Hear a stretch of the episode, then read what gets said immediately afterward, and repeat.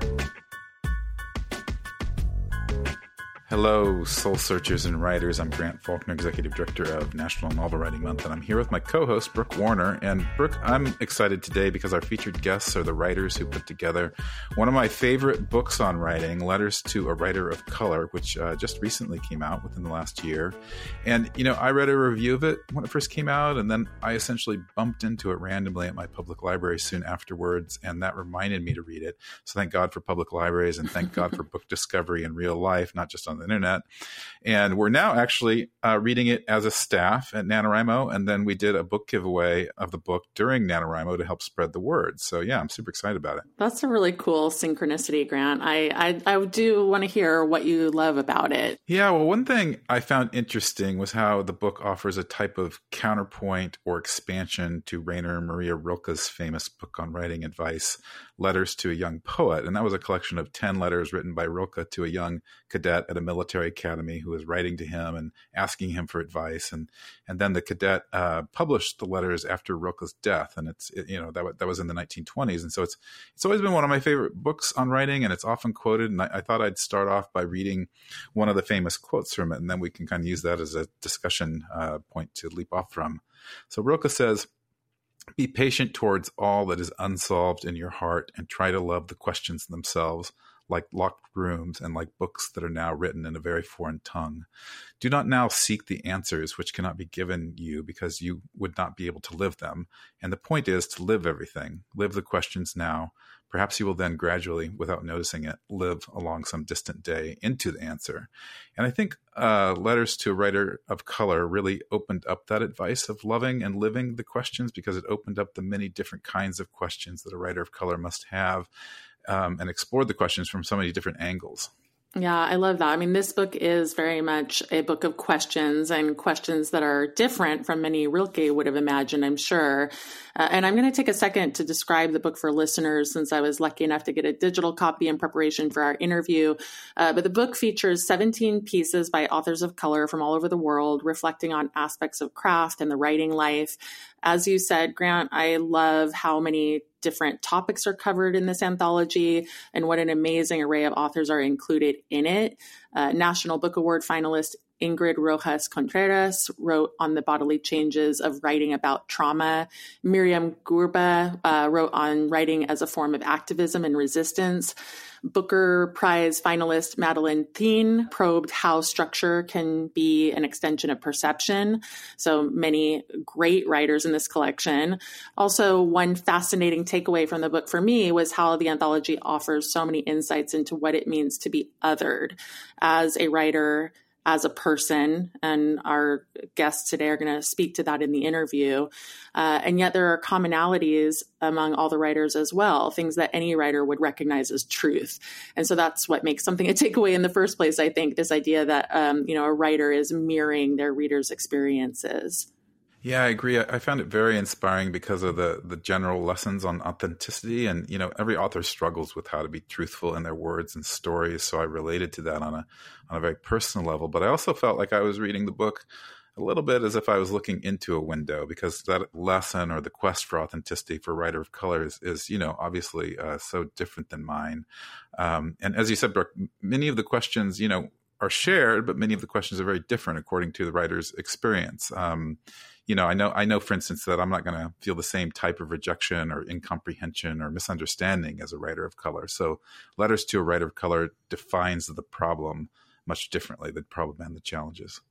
Yeah, and even though this is a book for writers, I love how it's also a book for readers. And uh, in the introduction, they write by broadening and complicating the notion of good writing and by demonstrating its cultural and racial determinants, the essays ask readers to be inclusive not only in what they read, but how they read. Uh, and I think this is really interesting because it's something I don't often hear people talk about, which is how they read or adjusting how they read. Um, and it's an important question, too, because of the legacy of literature, right? Uh, and arts in general tends to be very elitist, tends to be through a very white and Western lens. Uh, and some argue that this idea of elitism, you know, as a lens through which to see literature is is good because it's like setting a high bar. But there's also this perception that literature is only one thing, right? The canon, for instance, is just uh, so full of white writers. Uh, and very recently, the Times ran an interview with the legendary literary agent Andrew Wylie. Um, and the interviewer asked him, What should a writer's goals be? To which Wylie replied, just on the quality of the work, the kind of ineffable beauty of something extremely well expressed. I believe this, but I think the problem is that it has this kind of like, you know, something that is ineffably beautiful or something that is well expressed, of course, can be through the eye of the beholder. Mm-hmm. you know, it's like, and that's a little bit the problem of this idea, you know, if publishing is so white and historically has been, and, you know, there's a way in which we are meant to see, you know, how things should be written. I, I think there's, this is kind of what these writers that we interviewed today are unpacking uh, in this anthology, which is to say, you know, things are changing and where should the emphasis be? And I- am really pleased that, you know, more and more authors of color are being published and elevated. Um, and be- in part because we do really need to reset what is culturally important and what deserves to be published. Um, so that's an important conversation, again, that we get to talk about a little bit today with our co authors, Taymour and Deepa. Uh, uh, how about you, Grant? What are your thoughts on this question, you know, about how you read? I think it's a really interesting one. And I think like we should all uh, probe that because I think we generally approach books with a kind of preset expectation of what it is or what it should be. And sometimes that leads to frustration and even misreading. And I remember when I read Teju Cole's Open City, I loved it for the way it taught me to read differently. You know, I kept expecting it to include more of a tangible conflict and more narrative escalation through through that conflict because that's how most stories are shaped most stories that i read more or less. But open city starts with the man walking and thinking and observing and having random encounters and that's kind of how the whole novel proceeds. It's not that it's undramatic you know quite the opposite really but it's just that it captures the drama of meandering i suppose you know a certain kind of aimlessness uh, which is its joy. That's that's the joy i took away from from reading it and its meaning and a similar thing happened when I read uh, Rachel Cusk's trilogy. Um, in the first novel, I expected the same kind of conflict and escalation. I remember getting impatient when it didn't happen, or what's the, when's this gonna, you know, when's this gonna move? And uh, but then I realized this novel is going to be about her main character literally sitting on a plane and listening to a man's story and other situations like that. And the main character's conflict turns out to be very nuanced and subtle. And like Teju Cole's novel, the drama happens in the meandering because of the meandering. And it's just a different type of story. So I have to read differently and think about how I read. Yeah, it's so true. And and we get to explore many types of stories and entry points to storytelling in just a moment when we talk with Deepa Anappara and Taymour Soomro, uh, the editors of Letters to a Writer of Color.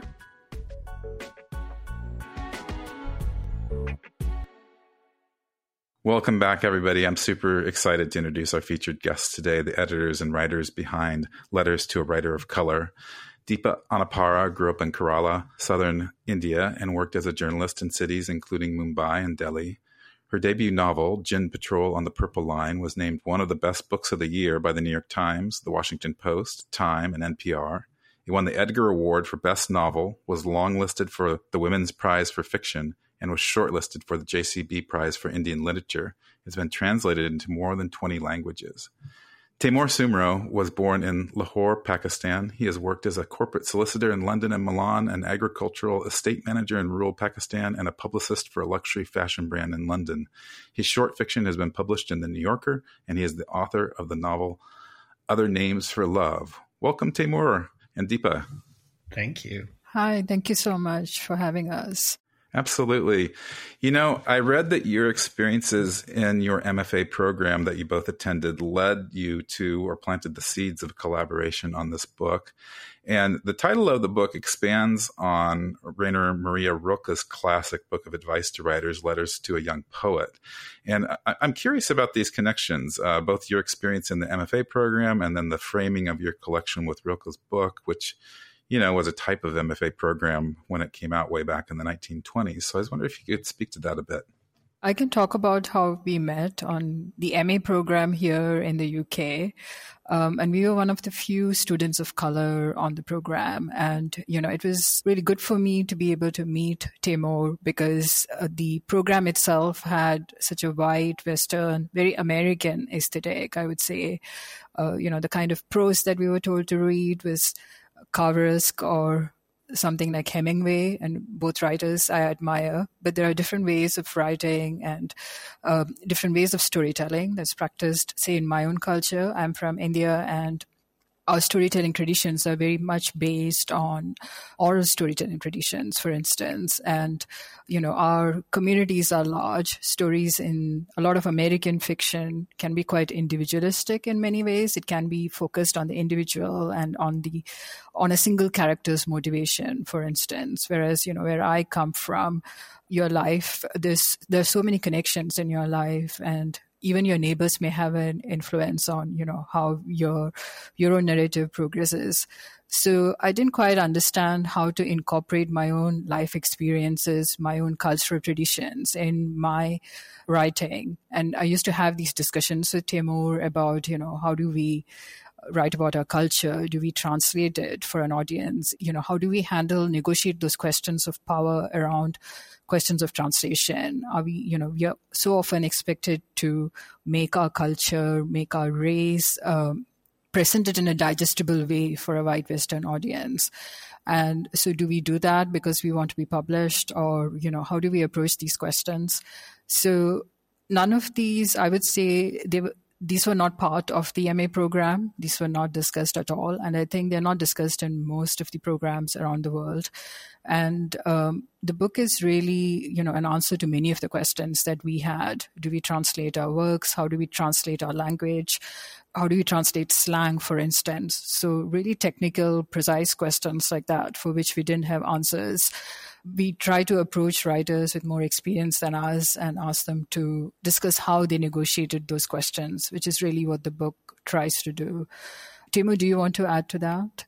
Yeah, you know, it was so valuable having Deepa um, as a companion and as my community on the masters. And I think what we were really starting to interrogate, as Deepa was saying, was this question of what is good fiction? What are we being taught and how are we being taught it? And what are the biases within those methodologies that are not being acknowledged and that the two of us felt that you know because of our position as outsiders really to that system that we could examine and um, I think as we started, you know, and as Deepa said, these questions of translation, of, you know, what do we have to explain, of where is the center, um, who is the audience, who is being prioritized, whose point of view is important.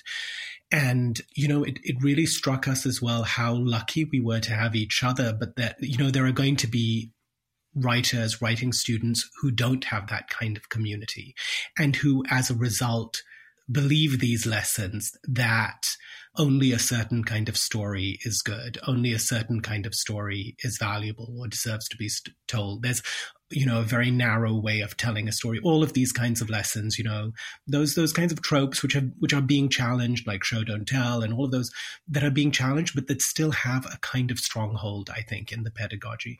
And so with this book we wanted to create that sense of community for writers who might not find it IRL, you know, organically or in person. Well, Taymour, I'm going to continue on with you because you write uh, in your essay Origin Stories about con artists. Uh, you say what interests you is the desire for a disguise, its art and effects. So, what's the kinship you feel with con artists? And could you speak to the idea that one of the purposes of fiction is to capture what you call the shiftiness of self?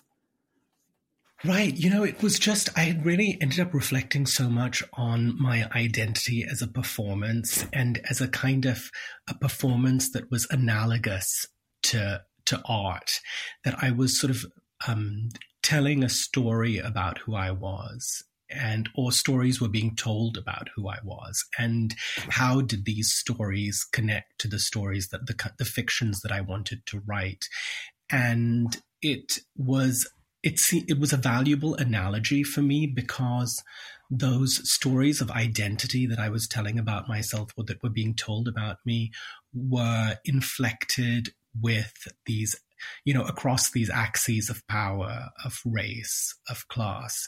And so it really required me to think about the ways in which my fiction and my fiction making also incorporated those kinds of questions and I think it, in a way, what I also wanted to speak to really was this.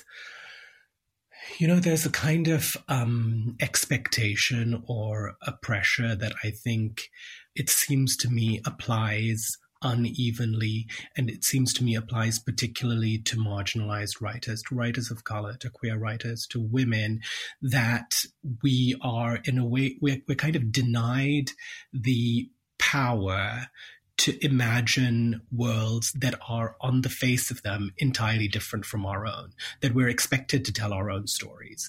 You know, that as a queer Pakistani writer, I'm expected to tell the queer Pakistani story. And so a way of kind of interrogating my identity and interrogating it as a con was a way to say that actually expecting me to tell my story, to tell the queer Pakistani story, there is um, a sort of a, a fundamental misunderstanding within that because we're all contrived, as contrived really as our fictions are. So, you know, why shouldn't we have those freedoms within our fictions?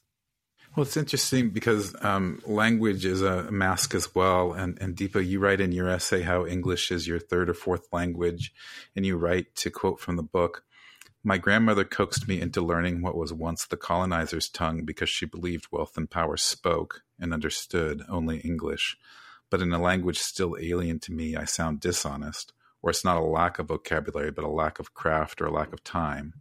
All day I write down the words of others and and you also write about how your your disuse of your mother tongue actually causes you to lose that language. So I, be, I began to imagine you as a writer without a language or a writer with multiple languages, perhaps. And you know, I, I think about my own. You know, I'm I grew up knowing English, and that was the language I wrote in. And you know, as writers, we trust in the language to guide us to truth and essentially mirror our truth. So I was wondering if you could speak to that that challenge it is quite difficult for me even today to speak in English, I would say, and um, I'm much more comfortable writing in the language because it was something that uh, you know I started doing as a child, uh, but. Um, we didn't really speak English at home or at, or at school, and it was a language that came to me only when I was an adult in many ways. So there is an element of discomfort in the language, even to this day for me.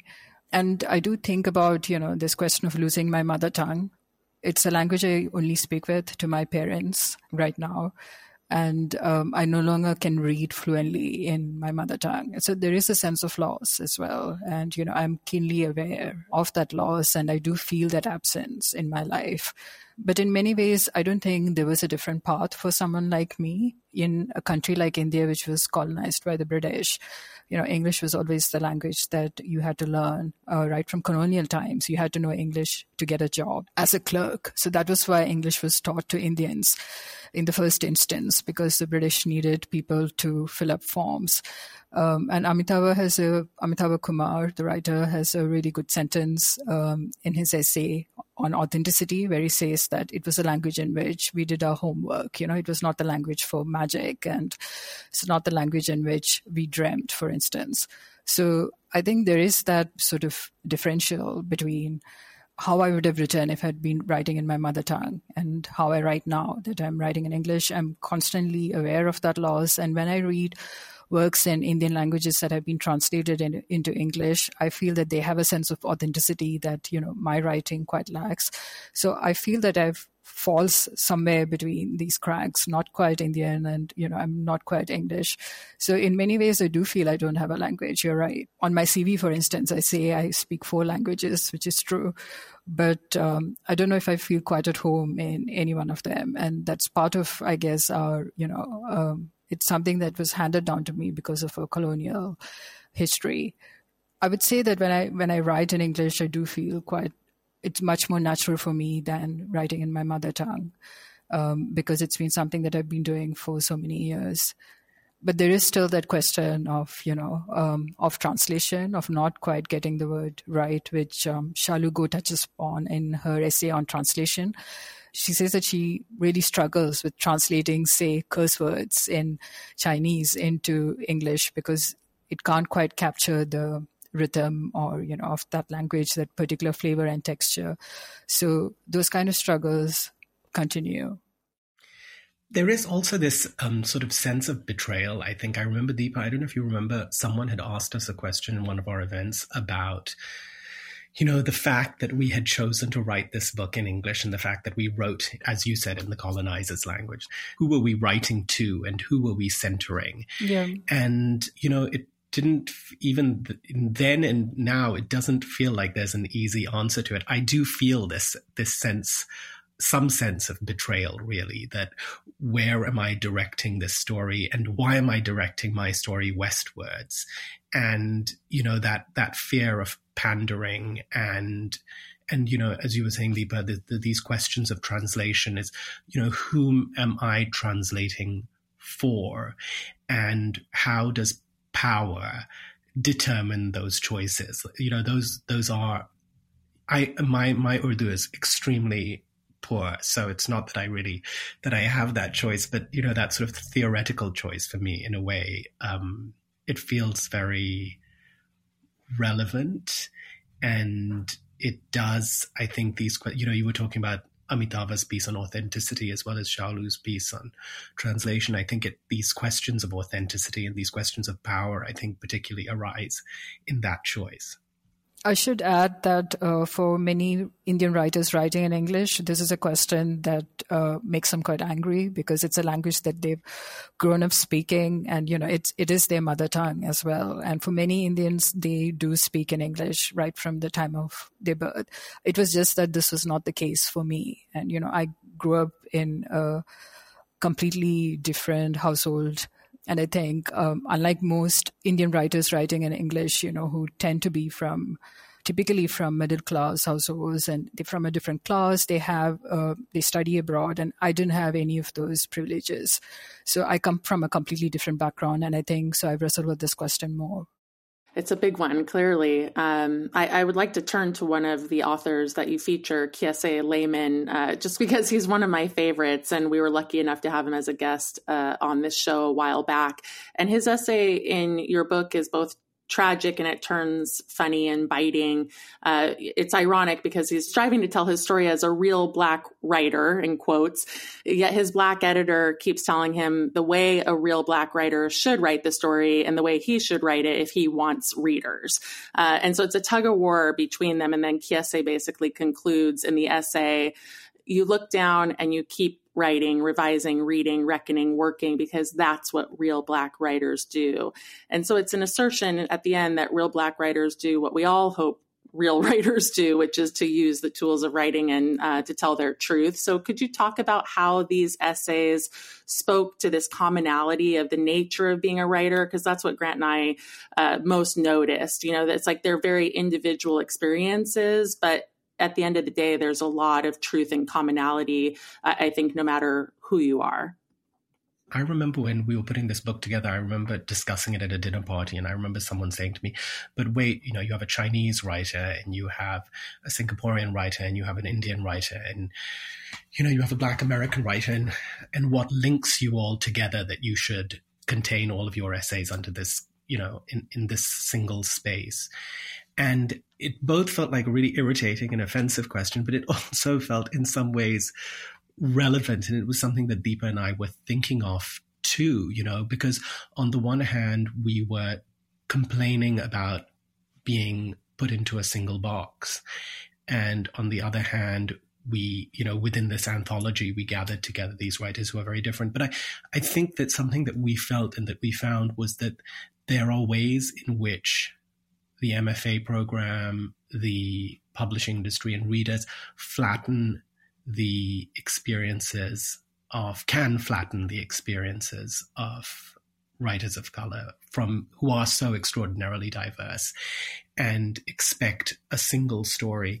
And here what was so critical for us to do i think was both to acknowledge the kinds of challenges that we might experience that are the same, but also how different our experiences were. And in a way, to present an MF, you know, to think of this book as an MFA in which we give permission to write such diverse stories, to come from, as writers, from such different places. And not to think that because we don't correspond to a certain, you know, our, our narratives don't correspond to us to an expected narrative that we can't be writers or that our stories can't be told.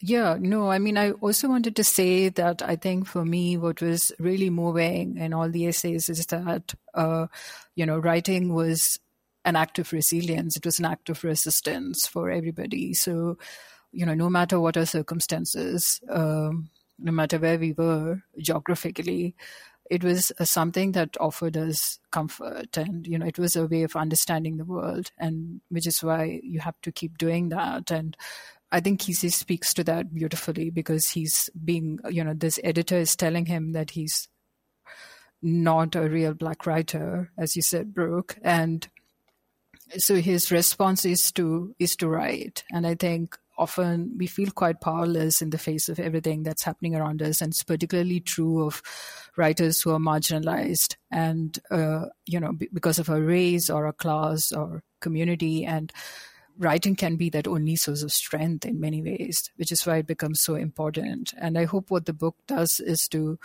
give writers permission to write in whichever way they want, which I feel is what's lacking perhaps right now. Well, that's a good segue into my next question and Kiese's experience as well, being told what lane to be in to be successful. And Taymour, you write about how your fiction was most successful when you stayed in your lane and so I was wondering, can, can each of you speak to this? What does it mean to stay in your lane, and why is that more likely tied to success, meaning commercial success or career success? Quite different than writerly success, I think. And and yeah, so what what does staying in your lane mean, and why should a writer be wary of this?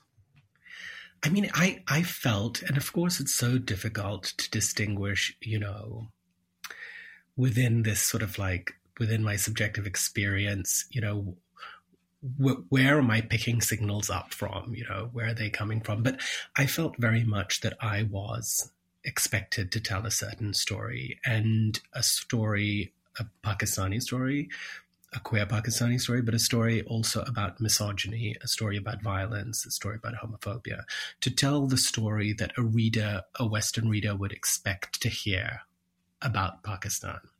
And my perception was also that there would be rewards for telling that kind of story. The kinds of books that I saw celebrated were the kinds of books that told these stories. And so, and you know, it, it sort of ties into these questions of identity too, that thinking about, you know, thinking about the story that I tell about myself, this is what I was trying to do in my essay, thinking about the story that I told about myself, where was that coming from? Was that also designed to please or to satisfy an audience? Was that designed to give um, anyone interacting with me something that they would expect of myself?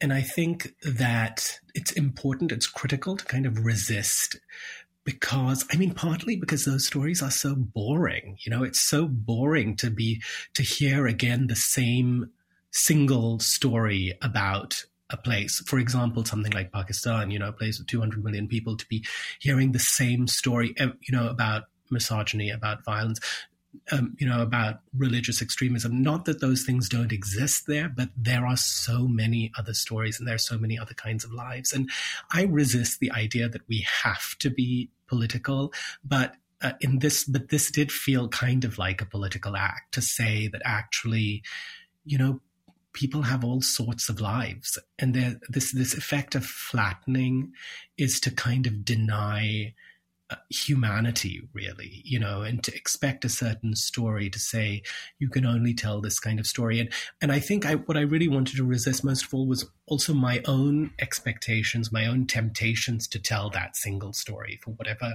reward i i assume that might be there because that seemed both a disservice to my kind of art practice but also to my politics I just want to add to that. And, you know, Taymour, you said, where are we picking up those signals from? And I just want to talk about my own experience, which is that my first novel, Djinn Patrol on the Purple Line, which is set in an impoverished neighborhood in India. You know, nobody had any questions about what authority I had to write that particular story. I was concerned that you know I was writing about a community I was not part of. In many ways, I was an outsider, um, and it was based on the work that I had done as a journalist. And I was still concerned about how I was portraying this community and whether you know I would present them in a stereotypical or cliched way. But nobody in the Western world asked me any questions about the work that I'd done, or, you know, it was just seen as natural that an Indian would write about poverty. No questions were asked. Whereas my second novel is a, historical novel. It's about uh, an adventure and exploration in Tibet in the mid 19th century. And I would say that, you know, the response to editors, at least here in the UK, was like, why Tibet? Why her? And, you know, why do you get to write about it? And so it was, you know, all sorts of questions which didn't come up when I was writing about poverty came up because I was writing a travel, you know, narrative, an adventure narrative set in the mid 19th century. Because I don't know why, maybe because you know I am a woman and uh, I. Um, have not been on an adventure, I guess, in the mid 19th century. I don't know if that was the reason, but I could clearly see the differences in which they approached my first novel vis-a-vis the, you know, to the um, how they saw my second novel, uh, which is which is quite different. And many editors even said something like, "This is I couldn't tell that this person who wrote Djinn Patrol had written this novel," and for me, that was such a huge shocked that people could still say things like that, you know, in this day and age. Yeah, why couldn't, why can't I write a novel, a historical novel, which is quite different? Similarly, you know, when I had queried agents initially, I had sent out stories. You know, I, I, um, I am Pakistani. I was born in Pakistan, lived a few years in Pakistan, and then lived around the Middle East, lived in London, moved around, have family in Pakistan, go back. But you know, my identity is really it's it's it is shifty, and uh, so I the first you know set of stories I queried agents with did not have a Pakistani connection, and I got very lukewarm responses. And then when I queried agents again with Pakistani stories, with stories set in Pakistan, I had you know the responses were were totally different. And, you know, of course, in, in that kind of experience, it's so difficult to tell, you know, whether the earlier story is bad, whether the later story is better.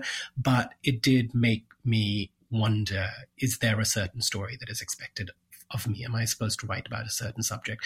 And something I felt with my novel as well was the way that it was so often described in coverage, you know, as something kind of akin to autofiction, as something very, you know, that corresponded very closely to my my my own background. That that seemed to be a really kind of critical critical thread, eh, you know, within the coverage and that you know that also made me think about these questions of power you know is is there a limit to how much we're allowed to invent.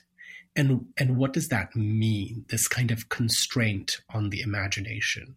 Why are we constrained from imagining? What kind of threat to power is there from us imagining beyond our own experiences. And you know, the truth is, of course, that my experience I, for Pakistan, Pakistanis could have criticized me for writing the no, a novel set in Pakistan and said, "Well, you know, how much time have you spent here? Do you re- do you really know? Are you really Pakistani enough to write this?" novel but you know as as as Deepa was saying with her experience that you know everyone felt that that I I could legitimately tell the story in fact that the story must be mine and I think it's you know it's wondering what's going on in that inference Absolutely. It's so many more things that you're contending with. You know, I, am hearing you both say in, in terms of the judgments placed on you as well. So, so thank you for sharing all of those stories. And uh, we're going to close with this question. Um, I don't know if either of you saw that LitHub published this amazing piece about Toni Morrison in October called uh, Why Toni Morrison Left Publishing. Uh, but in it, the writer who the writers, multiple writers who wrote the piece, cite a few lines from a keynote that she gave in the early 80s. And she said, editors are now judged by the profitability of what they acquire rather than by what they acquire or the way they acquire it. Acceptance of the giveness of the marketplace keeps us in ignorance. And I thought that you two might have an interesting take on this, given your position both as authors and editors in this collection, uh, and because what Toni Morrison said way back then is still decidedly true. But simultaneously, we are in a kind of, I think anyway, you you can tell me if you agree or disagree, uh, a kind of beautiful moment in book publishing because there are so many more voices of color being elevated. Uh, and so I wondered if each of you might weigh in on this, um, and and if there are any stories to tell from your publishing journey, please please share. I think that you're absolutely right. I think that there there are so many um, writers of color being published. I think that what I would love to see more of is different stories and different kinds of stories because I think that I still see a lot of homogeneity in the kinds of stories that are being published and the kinds of stories that are being told. And I think that these demands of the market and the commercial demands of the market, if anything, are greater now than they were before. And, you know, I, I think you know, you you know, asking about our own publishing experiences. I mean, there were there were, you know, I, I love my editors, um, but you know, I remember, for example, when my the copy for my UK edition was being put together, and in the copy it said, you know, it described the story and it said set against the backdrop of a troubled country, something like this.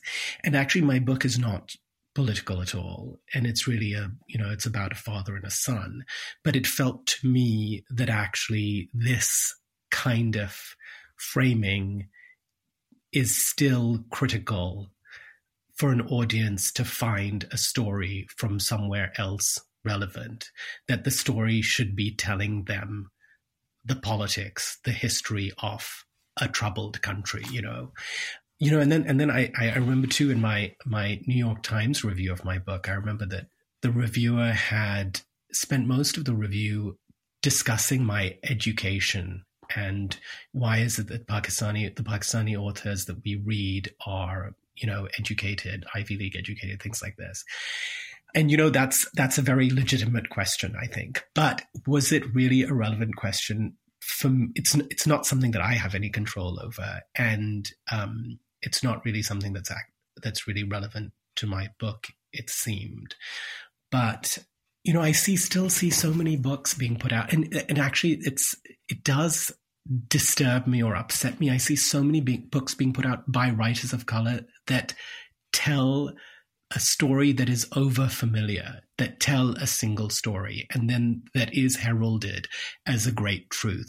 And that is just like that, that's kind of both boring and unhelpful, I think.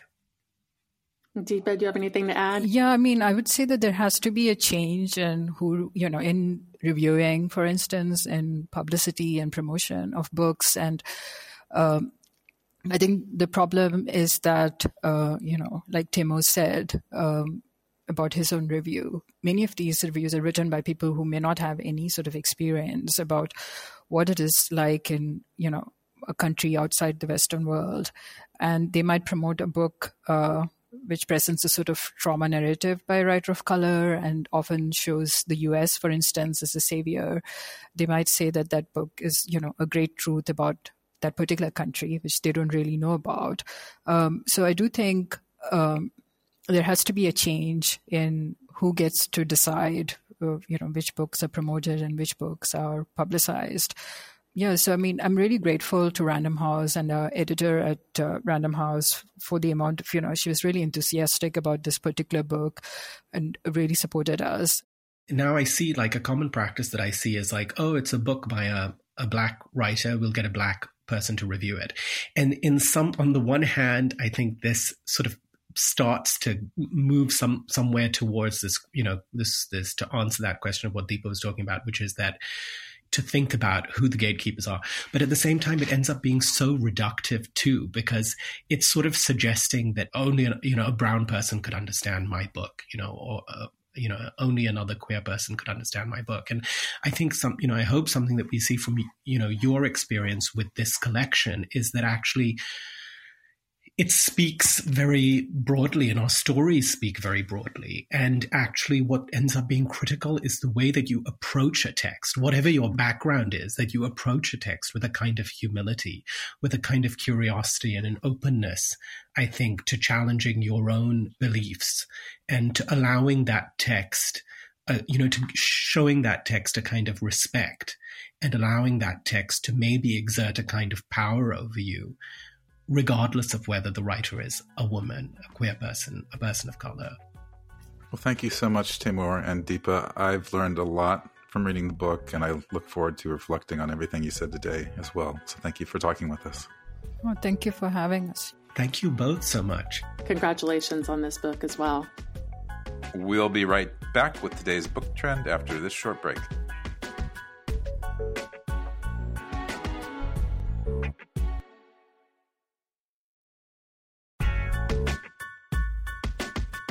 Well, Brooke, sometimes our trends feel more like coverage of the publishing industry, and therefore the trends are more like unpacking issues within the industry. You know, tensions that have always been there, and that's that's what we're covering this week in light of today's guests and their wonderful book. Two recent pieces, both mentioned earlier in the show, came out that highlight how publishing wrestles with elitism.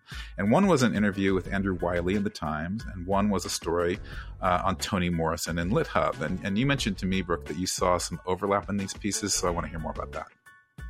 Yeah, I guess you kind of have to be knowing what you're looking for to see that overlap, in part because um, of my experience in publishing. Wylie is a book agent. Morrison, of course, was a much celebrated author, but before that, she was an acquiring editor. Uh, and Wylie's interview, which I mentioned earlier, it's incredibly smug and arrogant, like so much so it's almost hard to read. So people should read it just because that's kind of interesting in and of itself. Morrison, on the other hand, you know, was in the trenches in supremely white industry, uh, fighting for Black voices to be heard. But both of them are, were, uh, of the mindset that what mattered was expression. And this got me thinking to this question of how, right? Um, because how we acquire, how we publish, how we read is very interesting. It's also very subjective.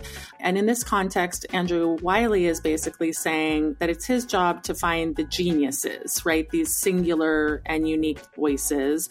Whereas Morrison was saying in the quotes peppered throughout the LitHub piece that her job was to elevate voices that needed to be read. And I just thought how interesting that is that, you know, there are different orientations to the job with the same driving passion, but each of them with very different lenses and each of them impacting which voices get to be heard. Uh, so that's it. You know, it speaks to how important these jobs are, agents and editors' jobs, in terms of, you know, choosing who gets to be published and then by extension, what we as a populace consume. I'd like to take uh, your observations uh, just a little bit deeper by sharing an example from each of the stories. Um, Andrew Wylie represents Salman Rushdie, Saul Bellow, Italo Calvino, Nabokov, Sally Rooney, you know, titans of literature, really. And he says in the interview that these people's voices are irreplicable. He's not worried about AI because they're not susceptible to being copied in the way for him that, you know, Stephen King or Danielle Steel definitely are. And I found this interesting and kind of funny since I imagine the more Saul Bellow AI gets fed, the better job it will do imitating his voice, or that's what I've read. uh, but this is a man who is defending a way of publishing that is maybe right now in this moment being scrutinized in ways it has been for years. And, and Morrison in the 1970s published a manuscript from Black Panther Huey Newton and wrote an internal report that LitHub highlights. She said, delete some of the truly weak essays, edit all and the Panthers and their prose should be given the benefit of editing and thus be shown in the best light. So you have one person saying that what matters is genius and singularity of voice, and another saying that what matters is the story and the message, which may need strong editing for the sake of being well received. Right. And I guess that's exactly what I'm saying, right? It's like uh, it showcases two different mentalities uh, and the mentality that some authors deserve to be heard because they are special and uniquely talented, contrasted by the idea that authors deserve to be championed because they have something important to say or an important message to share. Um, at the end of the day, of course, there's room for both of these opinions under the big tent of book publishing, uh, both of these realities, perhaps I should say. But it also shows the tension, you know, of a category of people who are holding up a particular brand of elitism, a, um, you know, as opposed to a group that maybe are wanting access and inroads into publishing, you know, and saying that there are many more voices out here that deserve to be elevated. Yeah, and that's such an important way to look at this question of who gets published and why, and why a book like Letters to a Writer of Color is so important in this moment, and why it really is a modern day Letters to a Young Poet. You know, Rilke was writing in a time when the only kind of person who had the luxury of being a young poet in the Western world was a white man, and and today there are many different kinds of people who are writing and publishing. So, having such a seminal collection like this with such powerful voices is, is, is really a gift, not just to writers of color, but to all writers and readers. So true, Grant. And a good plug for everyone to go out and get this book uh, and to keep reading across all genres and voices. I love the idea about thinking about how you read, and that translates to how you listen, how you consume. Uh, and since I'm an avid audiobook listener, I know that I take in people's words, you know, in different kinds of ways the reading experience, the listening experiences. Uh, and on that note, we want to thank all of you, our listeners, always. Thank you so much. We hope you had a good Thanksgiving week last week and on to new content this week uh, and the following week and the following week. So thanks, everybody.